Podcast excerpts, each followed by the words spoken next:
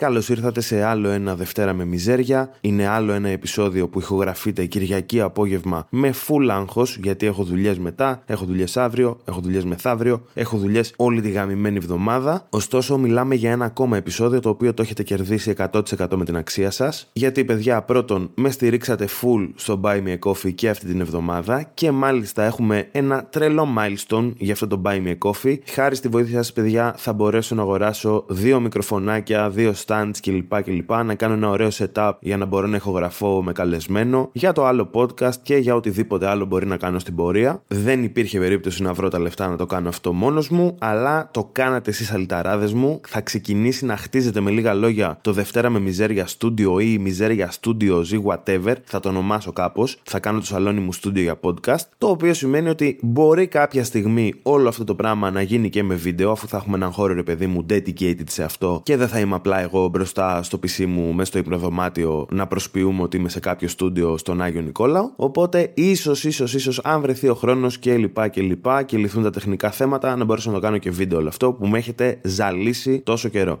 Δεν ξέρω γιατί θέλετε να το δείτε σε βίντεο και δεν βολεύεστε απλά με το Spotify. Γιατί θέλετε να με βλέπετε να μιλάω, ενώ απλά μιλάω. Είμαι επίσης πάρα πολύ άσχημος, πιστέψτε με. Δηλαδή, δεν το λέω για να ρίξω τον εαυτό μου ή κάτι τέτοιο. Το λέω, παιδιά, με πλήρη επίγνωση μετά από 32 χρόνια ότι είμαι άσχημος. Θυμάμαι κυριολεκτικά μία φορά μια κοπέλα σε ένα κλαμπ να με βλέπει και να στραβώνει τα μούτρα. Δεν είναι ότι στην έπεσα ή κάτι τέτοιο. Απλά περνούσα από μπροστά της για να πάω στην τουαλέτα, με κοίταξε και στράβωσε τα μούτρα. Αυτό ήταν ένα πρώτο wake up call, ρε παιδί μου, ότι Μπίλι η φάτσα σου είναι κάπως ενοχλητική για τους ανθρώπους γενικά. Οπότε ναι, δεν ξέρω γιατί θέλετε να το δείτε σε βίντεο. Ωστόσο, το σκέφτομαι ότι κάποια στιγμή μπορεί να το κάνω. Είμαστε στην εποχή του βίντεο πλέον δυστυχώς. Χάθηκε ο ρομαντισμός των podcast, όταν και οι άσχημοι άνθρωποι μπορούσαν να κάνουν επιτυχία. Αλλά πέρα από τις μαλακίες, ειλικρινά ευχαριστώ πάρα πολύ, παιδιά, γιατί όντως η βοήθεια που δίνεται μεταφράζεται, ρε παιδί μου, σε κάτι για το podcast και δυστυχώς όχι να τα βάλω απλά στην τσέπη μου και να χαρώ τη ζωή μου όπως θα έκανε κάποιος άλλος άνθρωπος. Αλλά όντως, ρε παιδί μου, είμαι μια φτωχάλα από τον Άγιο Νικόλαου που προσπαθεί να κάνει podcast και με στηρίζετε πάρα πολύ σε αυτό και ευχαριστώ. Επίσης, ευχαριστώ για όλα τα μηνύματα. Ό,τι μηνύματα και αν ήταν αυτά, εμένα αυτό μου δείχνει, ρε παιδί μου, ότι ακούτε ενεργά το podcast και ασχολείστε και σημαίνει προφανώς πάρα πολλά για μένα. Οριακά θα έλεγε κανείς ότι με κάνει να χαίρομαι, το οποίο πάει λίγο κόντρα στο όλο θέμα του podcast, αλλά OK, okay, θα προσπαθήσω να συγκρατήσω τον ενθουσιασμό μου και να παραμείνουμε πιστοί στις αρχές αυτού του podcast. Πέρα από αυτό, θυμάστε μήπως τον Λάμπρο από το προηγούμενο podcast που μου είχε γράψει σχόλιο στο Spotify μάπα. Λοιπόν, ακούστε να δείτε τι γίνεται. Το Spotify βγάζει ένα αυτοματοποιημένο μήνυμα το οποίο εμένα μου το ενεργοποίησε από μόνο του. Δεν το είχα κάνει εγώ χειροκίνητα. Το οποίο μήνυμα είναι σε εσάς εμφανίζεται δηλαδή ως πώς σας φάνηκε αυτό το επεισόδιο. Και είναι μια μαλακία που κάνει το Spotify για engagement και καλά, να γράφει άλλος comment κλπ. κλπ. Εγώ τώρα αυτά μία φορά την εβδομάδα μου τα εμφανίζει, μου στέλνουν ένα mail ότι σχολίασαν σε αυτά τα επεισόδια αυτή και αυτή και αυτή. Και αν θέλω, μπορώ να κάνω publish ένα από αυτά τα comments ή κάποια από αυτά τα comments. Δεν μπορώ όμως να απαντήσω ή να κάνετε ο ένας reply στον άλλον και τέτοια. Απλά είναι ρε παιδί μου comments τα οποία εγώ άμα θέλω τα κάνω να εμφανίζονται. Του Λάμπρου προφανώς και το έκανα publish, γιατί ο τύπος είχε γράψει κυριολεκτικά μάπα. Και λέω, OK, θα το κάνω publish, θα τον βρίσω στο podcast, όπως και έκανα. Αλλά ο Λάμπρος, παιδιά, μπορεί να του φάνηκε μάπα το επεισόδιο. Αλλά άκουσε και το επόμενο επεισόδιο. Δηλαδή το επεισόδιο που τον έβριζα. Ο τύπος έχει ακούσει μάλλον όλα τα επεισόδια. Οπότε επανέρχεται στο προηγούμενο podcast και κάνει το εξής comment. Αν ήθελε άλλη απάντηση, μάλλον θα έπρεπε να κάνεις άλλη ερώτηση. Όπως, πείτε μου αν σας άρεσε ή όχι και γιατί. Αλλά νομίζεις πως έχει πιο πολύ πλάκα να βρίζεις. Σάλτα γαμί σου, παιδάκι. Αυτή λοιπόν ήταν η, η απάντηση εισαγωγικά του Λάμπρου στο diss που το έκανε στο προηγούμενο επεισόδιο. OK, okay, Λάμπρο, το πήρες πολύ σοβαρά νομίζω. Ωστόσο, εγώ επενδύω σε αυτή τη σχέση γιατί είσαι ο πρώτος μου hater. Οπότε ελπίζω να, ελπίζω να κάνει τρελό escalate αυτή η ιστορία. Να βρεθούμε κάποια στιγμή στον Άγιο Νικόλαο ή όπου θες εσύ, ξέρω εγώ, και να πλακωθούμε στο ξύλο, να μαχαιρωθούμε και τέτοια. Άμα είναι ρε φίλε να είσαι hater, να είσαι σωστός hater. Να με στοκάρεις, να βρεις που μένω, να μου πετάς ε, πέτρες στο παράθυρο, ξέρω εγώ και τέτοια. Τώρα, όπως είπα, αυτή η ερώτηση που γίνεται δεν γίνεται από εμένα, το πώς σας φάνηκε αυτό το επεισόδιο, γίνεται αυτόματα από το Spotify. Αν θέλω, εγώ μπορώ να την αλλάξω, αλλά ειλικρινά δεν βλέπω το λόγο να μπω σε αυτή τη διαδικασία, οπότε την άφησα όπως είναι. Και ο Λάμπρος μπήκε εδώ πέρα να μας διορθώσει. Λάμπρο, σάλτα γαμήσου ρε μαλάκα. Παιδάκι, ε παιδάκι. Θα μου την πεις κιόλας στο δικό μου το podcast. Γιατί το ακούς ρε μαλάκα; Κλείστο. Κλείστο τώρα ρε, άμα δεν σ' αρέσει. Λοιπόν. OK, okay, έχασα έναν ακροατή. It's okay, θα τα βγάλουμε πέρα. Πέρα από αυτό όμως, δεν ξέρω αν το παρατηρήσατε. Πολλοί από εσάς σίγουρα δεν το παρατηρήσετε, γιατί βλέπω ένα πολύ μεγάλο νούμερο σταθερών ακροατών στο Spotify και στις υπόλοιπες πλατφόρμες. Βλέπω ωστόσο ένα πολύ μικρό νούμερο ακολούθων στο Instagram. Το οποίο σημαίνει ότι δεν έχετε ενημερωθεί όλοι πως το podcast το οποίο συζητούσα, το δεύτερο podcast με όνομα Η αγαπημένη σου ταινία είναι για τον Πούτσο με τον Βαγγέλη Πουτσαόσογλου, την σινεφίλ παύλα σκηνοθέτη περσόνα μου, είναι στο Spotify, είναι σε όλες τις πλατφόρμες. Βγήκε το πρώτο επεισόδιο επεισόδιο συζητάμε για το Fight Club με τον Γιώργο Αλεβίζο. Μην κλείσετε αυτό το podcast για να το ακούσετε, αλλά με το που τελειώσει αυτό το podcast, στον δρόμο της επιστροφής από τη δουλειά ή όταν θα κάνετε, ξέρω εγώ, έχετε τελειώσει με τα πιάτα ακούγοντας Δευτέρα με μιζέρια και πείτε ότι, OK, okay, τώρα μπορώ να απλώσω, ξέρω εγώ, τα ρούχα, βάλτε να ακούσετε εκείνο το επεισόδιο. Στείλτε μου όποιος θέλει σχόλια ή whatever, πώς σας φαίνεται. Ακόμα το ψάχνω λίγο πώς θα εξελιχθεί το podcast. Ξέρω μόνο ότι από ένα σημείο και μετά, μόλις έρθουν τα μικρόφωνα και αυτά, θα έχει καλύτερο ήχο. Μπορώ να εγγυηθώ αυτό. Τώρα το πώς θα πάει όλο το podcast podcast θα το δούμε όλοι μαζί στην πορεία. Στείλτε μου όμως ευπρόσδεκτα παιδιά όλα τα σχόλια. Ακόμα και εσύ Λάμπρο, μπορείς να μου στείλεις ένα μήνυμα στο Instagram μάπα και θα το πιάσω το μήνυμα, μην αγχώνεσαι. Ωστόσο, εσείς τσεκάρετε το αμέσως ή όχι αμέσως. Για να το βρείτε στο Spotify, θα ψάξετε Η αγαπημένη σου ταινία είναι για τον τρεις τελίτσες. Δεν ήθελα να το βάλω στον τίτλο, δεν ξέρω γιατί. Έχει ένα εξαιρετικό artwork από τον Κωνσταντίνο Θεομόπουλο. Ειλικρινά, ο τύπος απλά του έστειλα μια ζωγραφιά doodles, ξέρω εγώ, που έκανα σε ένα post-it στη δουλειά. Και ο τύπος μέσα σε 10 λεπτά μου είχε στείλει ακριβώς αυτό που είχα στο μυαλό μου σε κανονικό σκίτσο. Τον ευχαριστώ πάρα πολύ. Και αφού τελειώσαμε με ανακοινώσεις, ευχαριστίες, προσευχές, τάματα κλπ., πάμε να πιούμε γρήγορα μία μπύρα γιατί βιάζομαι εξωφρενικά και έχω κάνει ταχυκαρδία. Η αλήθεια είναι ότι η σημερινή μπύρα την πήρα λίγο βιαστικά από Beans and Hops τις προάλλες. Πήγα απλά, δεν ήξερα τι θα πω, πότε θα κάνω το podcast, δεν ήξερα τι μπύρα θέλω. Λέω στον Μαν, φέρε μου μία μπύρα να τελειώνουμε. Μου έδωσε μία κυριολεκτικά στην τύχη και έτυχε να είναι πάλι από Omnipolo, το ζυθοποιείο το οποίο τσεκάραμε και την προηγούμενη φορά. Έχουμε ξεχάσει την ελληνική μας μπύρα, παιδιά, έχουμε ξεχάσει τις ρίζες μας. Είναι μία IPA, απλή, στα 6,2% αλκοόλ, λέγεται HAT. Το έψαξα στο ενδιάμεσο από που είναι η Omnipolo, είναι από Σουηδία. Γενικά νομίζω ότι έχω δοκιμάσει από αυτούς μου άρεσε πολύ και οι πιο πειραματικές τους και οι πιο απλές τους, οπότε πάμε να τη δοκιμάσουμε και να ελπίσουμε ότι αυτή η ρώσικη ρουλέτα που έπαιξα δεν θα μου βγει σε κακό πριν τη δοκιμάσω να πω ότι έχει κάνει έναν απαράδεκτο σαπουνοαφρό, το οποίο δεν ξέρω αν είναι φταίξιμο της μπύρας ή φταίξιμο δικό μου που δεν ξεπλένω καλά τα ποτήρια όταν τα πλένω. Για την ακρίβεια, συνήθως η αδερφή μου τα πλένει, οπότε η καριόλα να δείτε που αφήνει επίτηδες μέσα από ρηπαντικό γιατί δεν πλένω τα ποτήρια. Αλλά να έχει κάνει ένα παράδεκτο σαπουνοαφρό, σαν να έχεις ρίξει φέρι με ξύδι, ξέρω εγώ, και νερό και τα έχεις κουνήσει. Επίσης, είδα ψάχνοντας την περιγραφή της μπύρας ότι έχει τρεις λυκίσκους, από τους οποίους τον έναν τον έχω δοκιμάσει ο Σίτρα. Τους άλλους δύο δεν έχω ξαναδοκιμάσει μπύρα με αυτό το λυκίσκο. Οπότε θα είναι ενδιαφέρουσα εμπειρία. Ο λυκίσκος, να θυμίσω για του πλέμπες που δεν ξέρουν τι είναι, ότι είναι ένα φυτό που μοιάζει πάρα πολύ με τη φούντα, το οποίο δίνει το άρωμα στην μπύρα και υπάρχουν πολλές διαφορετικές ποικιλίες, οι οποίες η καθεμία δίνει ένα διαφορετικό άρωμα ή κάποια διαφορετικά αρώματα τέλος πάντων στην μπύρα. Επίσης είναι και η υπεροσθήκη που δίνει την πικράδα στην μπύρα. Λεπτομέρειες, τεχνικές. Τώρα που έκατσε λίγο ο αφρός, πάμε να τη δοκιμάσουμε. Και αφού τη δοκιμάσαμε, εγώ δηλαδή τη δοκίμασα, επιστρέφω για να πω ότι είναι μια πολύ τίμια αλλά ταυτόχρονα πολύ απλή IPA βγάζει τα ψιλοκλασικά αρώματα πεύκου κλπ. κλπ. Έχει μια έντονη πικράδα που εμένα προσωπικά μου αρέσει. Έχει ωραίο ανθρακικό. Ο αφρός λίγο με τρόμαξε είναι αλήθεια ότι θα είναι τίγκα στο ανθρακικό. Αλλά είναι ok, σχετικά ήπιο. Μου βγάζει και μια γλύκα μαζί που δεν κάπως με την πικράδα. Ωστόσο μου αφήνει μια άσχημη πικρή επίγευση. Και γενικά επειδή είναι τόσο βασικιά και επειδή δεν είναι και από ελληνική ζυθοποιία να με ψάξει κάποιος να με κυνηγήσει, θα πω παιδιά ότι δεν την προτείνω. Είναι μια καλή μπύρα, τιμιότατη, χαμηλό αλκοόλ, γεμάτο σώμα, γεμάτη γεύση, ενδιαφέρουσα, αλλά παιδιά μέχρι εκεί. OK. Okay. Έχω πιει και καλύτερα πράγματα. Σίγουρα απολαυστική δηλαδή, ευχάριστη, αλλά θα μπορούσα να ζήσω πολύ εύκολα τη ζωή μου και χωρίς αυτή την πύρα. Και αφού δροσιστήκαμε, πάμε παρακάτω να δούμε τι έχουμε για σήμερα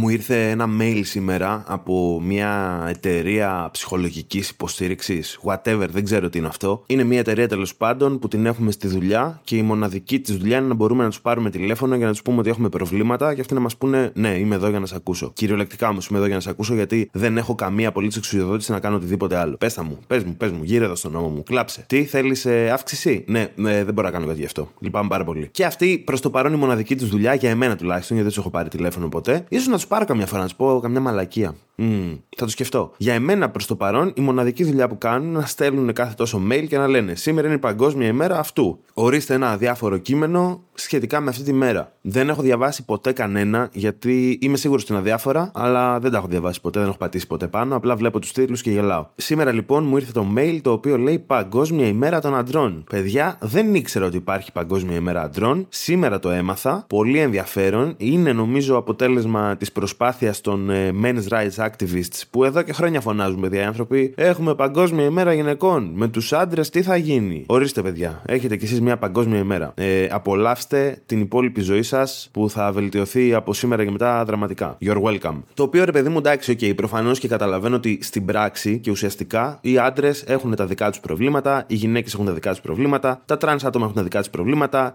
whatever δηλαδή υπάρχουν πάρα πολλές κοινωνικές ομάδες, υποομάδες, οι οποίες η κάθε μία έχει τα δικά της προβλήματα. Σωστά; OK, okay, οι άντρες είναι μία από αυτές. Ωστόσο, ο λόγος που γελάμε λίγο με αυτό το πράγμα είναι ότι παιδιά, εδώ που τα λέμε, όλα τα υπόλοιπα τα έχουν αρκετά καλά οι άντρες. Δηλαδή, τόσα χρόνια δεν έχω νιώσει ποτέ ότι δυσκολεύομαι ιδιαίτερα στη ζωή μου επειδή είμαι άντρας. Δεν ξύπνησα ένα πρωί για να πω, Πω, μακάρι να ήμουν γυναίκα τώρα, φίλε, θα πήγαιναν όλα πολύ καλύτερα. Οπότε γι' αυτό και λίγο κοροϊδεύουμε τους ε, men's rights activists, γιατί ρε φίλε, OK, okay, σου λείπουν όντως τόσο σημαντικά πράγματα από τη ζωή σου που σε κάνουν ως άντρας να νιώθεις ότι καταπιεσμένος, ότι σου λείπει κάτι ακόμα. Chill. Επίσης, αυτοί οι άνθρωποι συνήθως βγάζουν ένα πολύ έντονο vibe ότι δεν προσπαθούν να αποκτήσουν δικαιώματα ως άντρες. Βγάζουν ένα vibe ότι προσπαθούν να μην έχει δικαιώματα καμία άλλη κοινωνική ομάδα. Εμένα τουλάχιστον αυτό μου βγάζουν, οπότε ψιλογελάω. Ωστόσο, μαζί με την Παγκόσμια ημέρα αντρών, καταλαβαίνω ρε παιδί μου ότι υπάρχει και ένα γενικότερο context που έχει να κάνει ρε φίλε με το άγχος που αντιμετωπίζουν οι άντρες, έχει να κάνει με την ψυχική υγεία, η οποία στους άντρες, παιδιά, είναι πραγματικά δύσκολη περίπτωση γιατί νομίζω οι αυτοκτονίες σε άντρες είναι τετραπλάσιες, γενικά τους είναι πιο δύσκολο να επικοινωνούν για προβλήματα που έχουν, για συναισθήματα, για να μην τους πούνε αδερφές και γελάνε μαζί τους, ξέρω εγώ. Είναι ρε παιδί μου, όντως η φάση ισχύει ότι είναι αρκετά δύσκολη για έναν άντρα ο οποίος αντιμετωπίζει δυσκολίες. Τα τελευταία χρόνια έχει πεναχοποιηθεί αρκετά βέβαια. Νομίζω εγώ τουλάχιστον νιώθω ότι υπάρχει μια σχετική βελτίωση σε αυτό το πράγμα, το οποίο σταδιακά θεωρώ ότι θα οδηγήσει σε μια γενικότερη βελτίωση. Αλλά ναι, γενικά υπάρχει αυτό το context γύρω από την ψυχική υγεία στους άντρες. Και μια που τα λέμε όλα αυτά, το σημερινό επεισόδιο είναι επεισόδιο με αγνή θεματική Δευτέρας με μιζέρια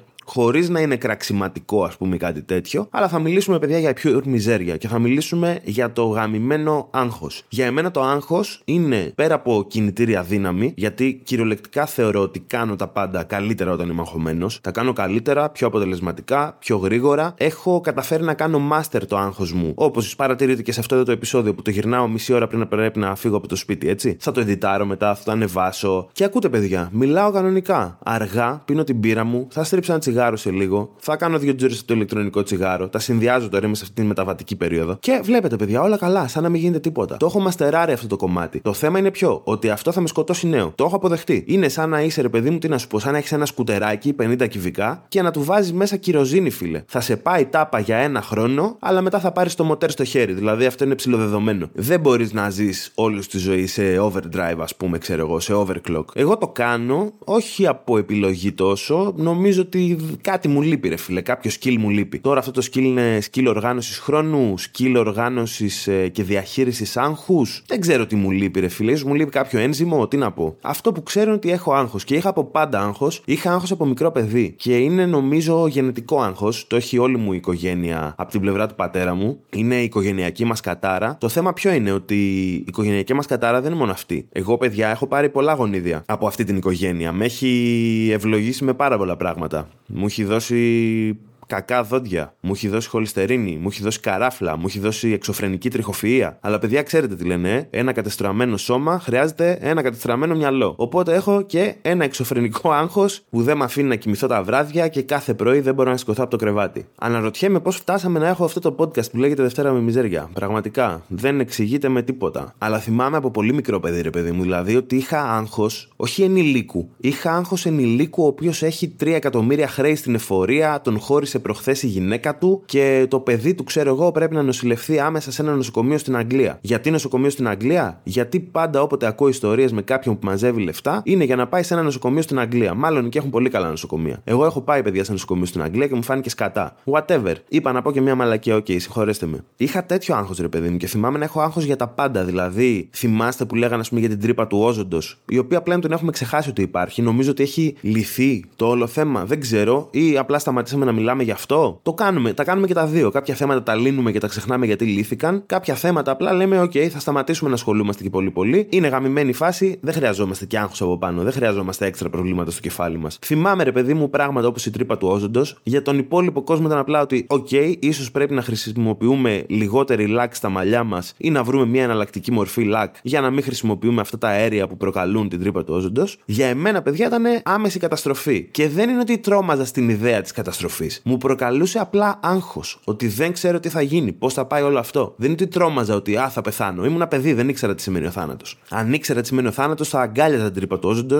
και θα περίμενα με ανυπομονησία. Με τρόμαζε γενικά, ρε παιδί μου, τα πάντα. Με τρόμαζαν τα πάντα. Όχι με τρόμαζαν. Α, τι θα γίνει τώρα. Με άγχωναν. Μου δημιουργούσαν ένα άγχος ότι δεν ξέρω τι μπορώ να κάνω για να διαχειριστώ αυτό που έρχεται. Αυτό το πράγμα μεγαλώνοντας, όσο έμπαιναν στη ζωή μου και υποχρεώσεις. Γιατί όταν είσαι παιδί, αγχώνεσαι για μαλακίες. Όταν μεγαλώνεις, έχεις actual λόγους να αγχώνεσαι. Το θέμα ποιο είναι ότι εγώ αυτό δεν το διαχειρίζομαι με κάποιον τρόπο. Δεν είναι ότι παίρνω κάποια αγωγή ή ότι οργανώνω τη ζωή μου ή ότι ό,τι υποχρέωση έχω τη σημειώνω σε ένα post-it ώστε να βγαίνει μέσα από το κεφάλι μου, να μπαίνει σε ένα κομμάτι χαρτί το οποίο εγώ μπορώ να συμβουλευτώ αργότερα για να βρω πώς μπορώ αποτελεσματικά να διαχειριστώ τη ζωή μου. Όχι, παιδιά. Χτίζω απλά έναν τεράστιο πύργο κομμάτι-κομμάτι, χωρίς να προσέχω να βάζω το ένα κομμάτι σωστά πάνω από το άλλο. Απλά πετάω κομμάτι πάνω στο κομμάτι, μέσα σε, αυτό το, σε αυτή την ασταθή άμμο που είναι ο εγκέφαλός μου, κάνω ένα τεράστιο πάλι σαν το πιο επικίνδυνο παιχνίδι τζέγκα που έχετε δει στη ζωή σας και αυτές είναι όλες μου υποχρεώσεις. Και στην τύχη κάθε τόσο τραβάω κομμάτια από μέσα. Τραβάω κομμάτια και λέω: OK, τώρα θα κάνω αυτό. Στην τύχη. Μου ήρθε, είναι 4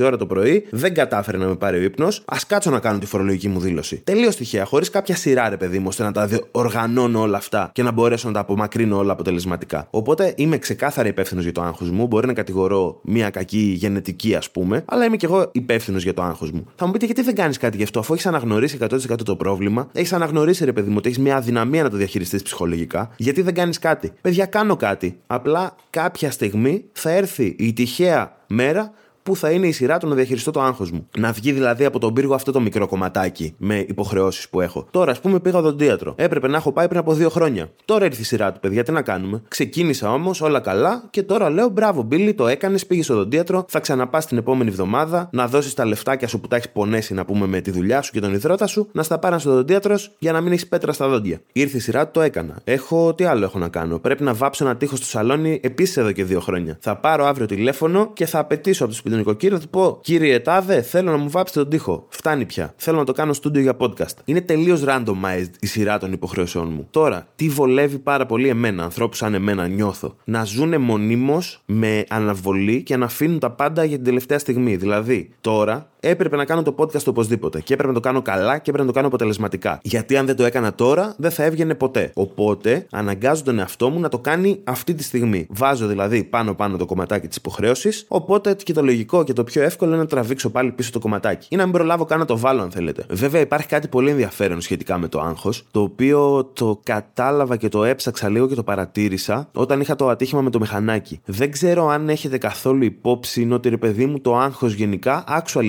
σκοτώνει ανθρώπους, προκαλεί προβλήματα με την καρδιά κλπ. κλπ. Πώς μπορεί να συνδεθεί όμως τώρα το άγχος, το οποίο είναι ψυχολογικό, με κάτι τόσο real και actual όπως είναι η καρδιά; Ακούστε να σας πω, παιδιά. Όταν είχα το ατύχημα με το μηχανάκι, μου κάναν διάφορες εξετάσεις αίματος, υπερηχογραφήματα κλπ. κλπ. για να σιγουρευτούν ότι δεν είναι κάτι πιο σοβαρό πέρα από ένα σκίσιμο που είχα στο πόδι, ξέρω εγώ. Και όταν πήρα τις εξετάσεις αίματος, είδα ότι είχα πάρα πολύ ανεβασμένο ένα συγκεκριμένο δείκτη. Έψαξα να δω τι είναι αυτός ο δείκτης και ήταν ο δείκτης ο οποίος έχει να κάνει με το πόσο γρήγορα πίζει το αίμα. Με το οποίο τι γίνεται; Όταν έχεις κάποιο τραύμα, το σώμα σου ρε παιδί μου το αναγνωρίζει, οπότε φορσάρει full το πόσο γρήγορα πίζει το αίμα, ώστε να μπορέσεις πιο γρήγορα να σταματήσεις να αιμορραγείς. Αυτό είναι μια φυσική λειτουργία, την οποία έχει η φύση ρε παιδί μου προνοήσει, ώστε να επιβιώνουμε από τραυματισμούς. Να μην έχουμε ακατάσχετε αιμορραγίες χωρίς λόγο. Το θέμα ποιο είναι τώρα, ότι όταν έχεις άγχος, αυτή η διαδικασία συμβαίνει διαρκώς στο σώμα σου. Ή όταν έχεις ανεβασμένο άγχος, έχεις ανεβασμένο και αυτό το δείκτη. Είναι ρε παιδί μου αυτό το fight or flight response που λένε, το οποίο ευθύνεται γίνεται και για τις κρίσεις πανικού, είναι ότι συνέχεια πείθεις στο σώμα σου ότι είσαι σε μια κατάσταση επικίνδυνη, σε μια κατάσταση μάχης ή σε μια κατάσταση, ρε παιδί μου, που πρέπει να σώσεις τη ζωή σου. Ωραία, για μένα αυτό είναι το 24-7. Δηλαδή, ξυπνάω από το. ανοίγω τα μάτια μου το πρωί και νιώθω ότι η ζωή μου θα τελειώσει άμεσα. Και όλη μου τη μέρα την περνάω έτσι, με, αυτή τη, με αυτό το πράγμα, μες στον εγκέφαλό μου. Έτσι πέφτω για ύπνο, έτσι ξυπνάω, έτσι πάω για δουλειά, έτσι τρώω μεσημεριανό. Αυτή είναι η ζωή μου. Έτσι ηχογραφώ αυτό το podcast αυτή τη στιγμή. Αυτό οπότε με τα χρόνια φαντάζομαι, τώρα αυτό είναι, μπορεί να λέω τη μεγαλύτερη μαλακία που έχει ακούσει στον κόσμο, έτσι. Εγώ το λέω όμως, σαν να είναι από ψάρα μου, ξέρετε γιατί παιδιά. Γιατί είμαι άντρας. Γιατί η κοινωνία μου έχει χαρίσει απλόχερα αυτή την αυτοπεποίθηση να λέω πράγματα σαν να σημαίνουν κάτι. Και το λέω. Οπότε θεωρώ ότι αυτή είναι η σύνδεση, ρε παιδί μου, μεταξύ άγχους και προβλημάτων στην καρδιά κλπ. κλπ.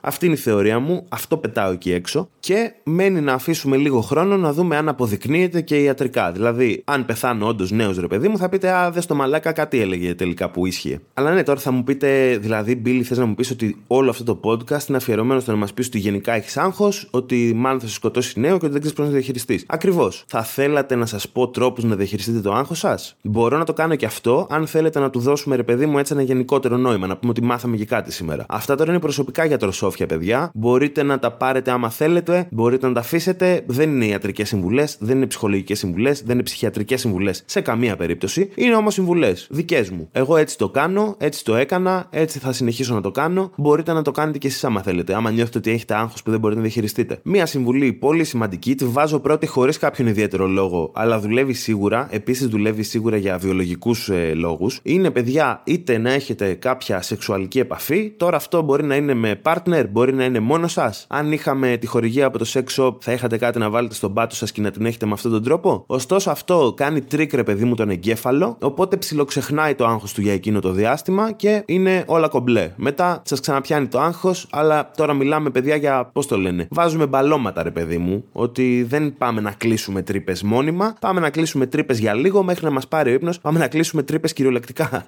με βάση αυτή τη συμβουλή. Αλλά πάμε να τις κλείσουμε, ρε παιδί μου, έτσι προσωρινά μέχρι να μας πάρει ο ύπνος και ξυπνάμε το επόμενο πρωί και το διαχειριζόμαστε από τότε. Μια άλλη συμβουλή. Ουσίες. Υπάρχει κόσμος ο οποίος ε, παίρνει ναρκωτικά, παίρνει χάπια, παίρνει νόμιμα ναρκωτικά, ρε παιδί μου, πίνει αλκοόλ, καπνίζει. Εγώ επειδή έχω κόψει τα πάντα όπως το έχω πει χιλιάδες φορές ή τα έχω ελαττώσει σε ακραίο βαθμό, ρε παιδί μου, δηλαδή ούτε μπύρες πίνω πλέον, μου έχει μείνει το τσιγάρο που και αυτό προσπαθώ να το ελαττώσω. Οπότε πλησιάζω αυτή τη στιγμή στο peak άγχος μου να είμαι 24-7 100% αγχωμένος, χωρίς καμία σωτηρία. Δεν θα το πρότεινα, για εμένα δεν είναι ιδιαίτερα ευχάριστη εμπειρία, οπότε δεν μπορώ να το προτείνω σε κάποιον άλλο να το δοκιμάσει. Ωστόσο αυτό κάνω, τώρα θα δούμε πώς θα πάει αυτό. Αλλά ναι, παιδιά, οι ουσίες γενικά βοηθάνε να διαχειριστείς πάρα πολύ το άγχος. Εγώ θεωρώ ότι ας πούμε το αλκοόλ που έπεινα παλιότερα με βοήθησε να έχω ένα μόνιμο αποτέλεσμα διορθωτικό σχετικά με το άγχος μου. Δηλαδή κατάλαβα ότι όσο πίνω το άγχος μου ελαττώνεται και αυτό μετά όταν έκοψε το αλκοόλ μου έμεινε σαν σκέψη ότι, OK, αφού μπορείς να ελαττώνεις το άγχος, σημαίνει ότι είναι 100% στο μυαλό σου, άρα μπορείς και χωρίς να πίνεις να το μειώνεις το άγχος σου. Και αυτό είχε ένα μόνιμο αποτέλεσμα, δηλαδή αυτό που ακούτε είναι η βελτιωμένη version. Κάποτε ήμουν πολύ χειρότερος. Έχω κάνει δουλειά, παιδιά. Άλλη μια συμβουλή είναι να βλέπετε ταινίες που έχετε ξαναδεί χιλιάδες φορές και να είναι το safe zone σα, ρε παιδί μου. Εγώ, ας πούμε, βλέπω χαζοαμερικάνικες κομμωδίες και νιώθω ότι εκείνη τη στιγμή δεν με απασχολεί κάτι. Δηλαδή, τις βάζουν να παίζουν στο background, να νιώθω ότι κάποιος είναι μες στο δωμάτιο, ας πούμε, και να ακούω ηλίθια χαζά αστεία, ξέρω εγώ, και απλά να περνάει λίγο η ώρα έτσι, ενώ παράλληλα μπορεί να κάνω κάποια δουλειά ή μπορεί κάτι να σημειώνω ή κάτι τέτοιο. Δηλαδή, εμένα αυτό με ψιλοβοηθάει. Επίσης, ένα trend τελευταίων χρόνων το οποίο το είδα και μ' άρεσε full, αλλά δεν το έχω κάνει ακόμα, θα ήθελα να το ξεκινήσω, είναι τα adult coloring books. Τα οποία δεν είναι coloring books με τσόντες, είναι απλά coloring books για ενήλικες. Δηλαδή έχουν πιο περίπλοκα σχέδια, πολλά τα πουλάνε έτοιμα set μαζί με μαρκαδόρους, σου δίνει ξέρω εγώ 50 μαρκαδόρους σε ένα τεράστιο βιβλίο που ζωγραφίζεις μέσα, σου έχει χωρισμένα κελιά και ζωγραφίζεις εκεί μέσα. Αυτό τώρα είναι παιδιά ύστερος καπιταλισμός, δηλαδή ότι ξέρουμε ότι σας έχουμε καταστρέψει την ψυχική υγεία, σας πουλάμε ένα προϊόν για να σας βοηθήσουμε να επιβιώνετε, ξέρω εγώ, και να μην πεθαίνετε από το άγχος κάθε μέρα και χάνουμε τους εργαζόμενου μας. Ωστόσο, θα το πρότεινα και αυτό. Τι άλλο, τι άλλο. Ένα άλλο ρε παιδιά είναι, OK, να προσέχετε λίγο τον εαυτό σας γενικότερα. Τώρα αυτό ακούγεται πολύ ηλίθιο να το λέω εγώ, που δεν το εφαρμόζω σε καμία περίπτωση. Αλλά ρε φίλε, επειδή κάποια στιγμή για ένα μικρό διάστημα έκανα υγιεινή διατροφή και γυμναστική και λίγο είχα γίνει πιο active, ας πούμε, η αλήθεια είναι ότι βοηθάει, ρε φίλε. Δεν θα μπω τώρα στη διαδικασία να πω σαν πολλούς κεφτέδες εκεί έξω που το λένε αυτό ότι φίλε θα αλλάξει η ζωή σου με γυμναστική και καλή διατροφή. Τέλος, ρε, ούτε άγχος, ούτε κατάθλιψη, τίποτα, ρε, bro. Δηλαδή, όλη η ζωή σου γίνεται πένα μετά. Τίποτα. Το μόνο που σου λείπει είναι αυτό. Όχι, δεν θα πω τίποτα τέτοιο σε καμία περίπτωση, αλλά βοηθάει. Δηλαδή, άμα πας ρε φίλε και τρέχεις ένα μισάωρο, ε, μετά θα γυρίσεις σπίτι και κοιμηθείς. Τα πράγματα είναι πολύ απλά. Και όσο κοιμάσαι, παιδιά, δεν έχεις άγχος. Αυτό είναι πολύ σημαντικό. Ο ύπνος είναι σαν θάνατος, απλά πιο σύντομος. Κρατάει για λίγο. Οπότε δεν μπορεί να είναι τίποτα άλλο από ευχάριστο το να κοιμάσαι. Να κοιμάστε πολλές ώρες, γιατί μειώνετε τις ώρες που είστε ξύπνοι και έχετε άγχος. Τι άλλο. Νομίζω αυτά. Δεν έχω να πω κάποια άλλη συμβουλή. Άμα μου έρθει κάτι άλλο, θα το συμπληρώσω. Βασικά για την ακρίβεια θα το συμπληρώσω σε podcast. Θα το γράψω μόνο σε αυτούς που έχουν στηρίξει οικονομικά στο Buy Me a Coffee, που έχω ανεβάσει κάτι μαλακιούλες και τις βλέπουν μόνο αυτοί. Ε, μπορεί να ανεβάσω και κάτι άλλο εκεί πέρα. Και μόνο όσοι έχουν στηρίξει οικονομικά θα μπορούν να το δουν και τους έρχεται ένα mail που λέει ότι κάτι ανέβασα. Mm, mm, εγώ το λέω, παιδιά. Τώρα δεν ξέρω. Όποιος θέλει, τον τρόπο τον ξέρει πλέον. Πάμε να κάνουμε ένα κλεισιματάκι, να σηκωθώ να φύγω γιατί θα αργήσω.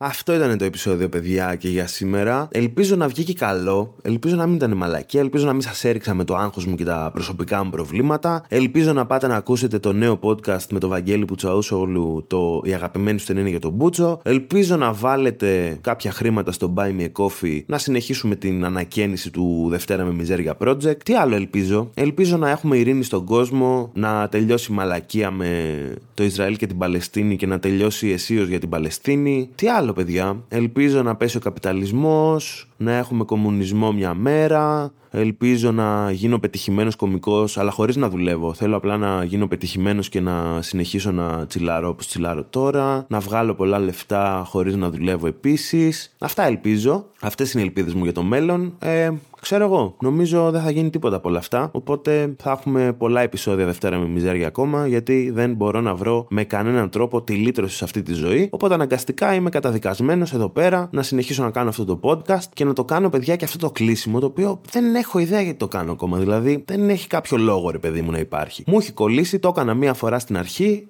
Έχω ένα κόλλημα με το να έχω consistency, ας πούμε, στο πώς βγαίνουν τα πράγματα. Και έχω ξεμείνει τώρα με αυτή τη μαλακία. Πρέπει να μιλάω, με άλλα ένα-δύο λεπτά στο τέλος. Δεν έχω απαραίτητα κάτι να πω. Τώρα, πούμε, είχα μία ιστορία να πω. Αλλά λέω, έχει κάποιο λόγο, υπάρχει λόγος να την πω; Όχι. Οπότε ναι, αυτά. Check out το podcast, check out το Buy Me Coffee. Τα φιλιά μου θα τα πούμε την επόμενη εβδομάδα. Hey, εσύ, μ' ακούς; Ναι, ναι, ναι. Εσύ, σε σένα μιλάω. Ναι, ρε, σε σένα. Λοιπόν, το ήξερες ότι μπορείς πλέον να στηρίξεις και οικονομικά το Δευτέρα με μιζέρια βάζοντας κάτι της στο Buy Me a Coffee; Θα βρεις το link στην περιγραφή του επεισοδίου, πατάς πάνω και με πολύ πολύ εύκολο τρόπο μπορείς να μου δώσεις εμένα κάνα ψηλό να συνεχίσω να κάνω το podcast σαν άνθρωπος.